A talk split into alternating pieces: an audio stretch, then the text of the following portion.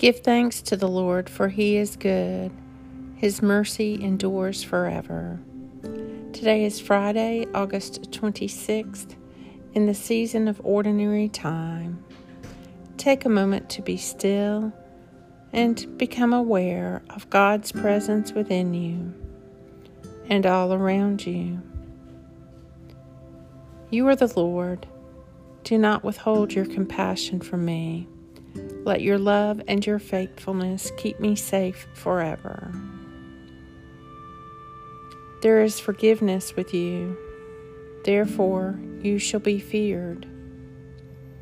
For you, O Lord, are good and forgiving, and great is your love toward all who call upon you. A reading from the New Testament. If we say we have no sin, we are deceiving ourselves, and truth has no place in us. If we acknowledge our sins, he is trustworthy and upright, so that he will forgive our sins and will cleanse us from all evil. If we say we never have sinned, we make him a liar, and his word has no place in us.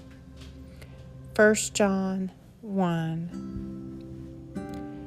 For you, O Lord, are good and forgiving, and great is your love toward all who call upon you.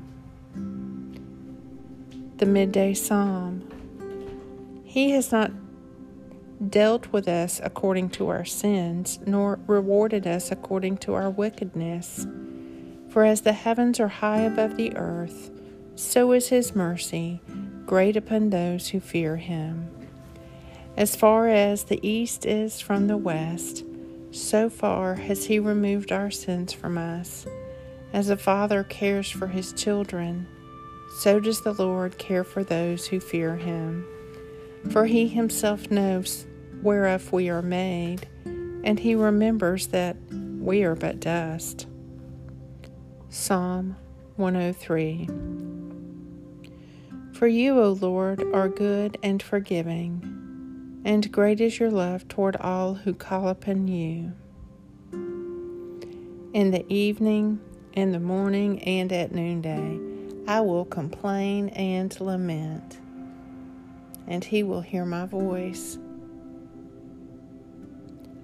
Grant, O merciful God, that your church, being gathered together in unity by your Holy Spirit, may show forth your power among all people, to the glory of your name, through Jesus Christ our Lord, who lives and reigns with you and the Holy Spirit, one God, forever and ever. Amen. Lord Jesus Christ, by your death, you took away the sting of death.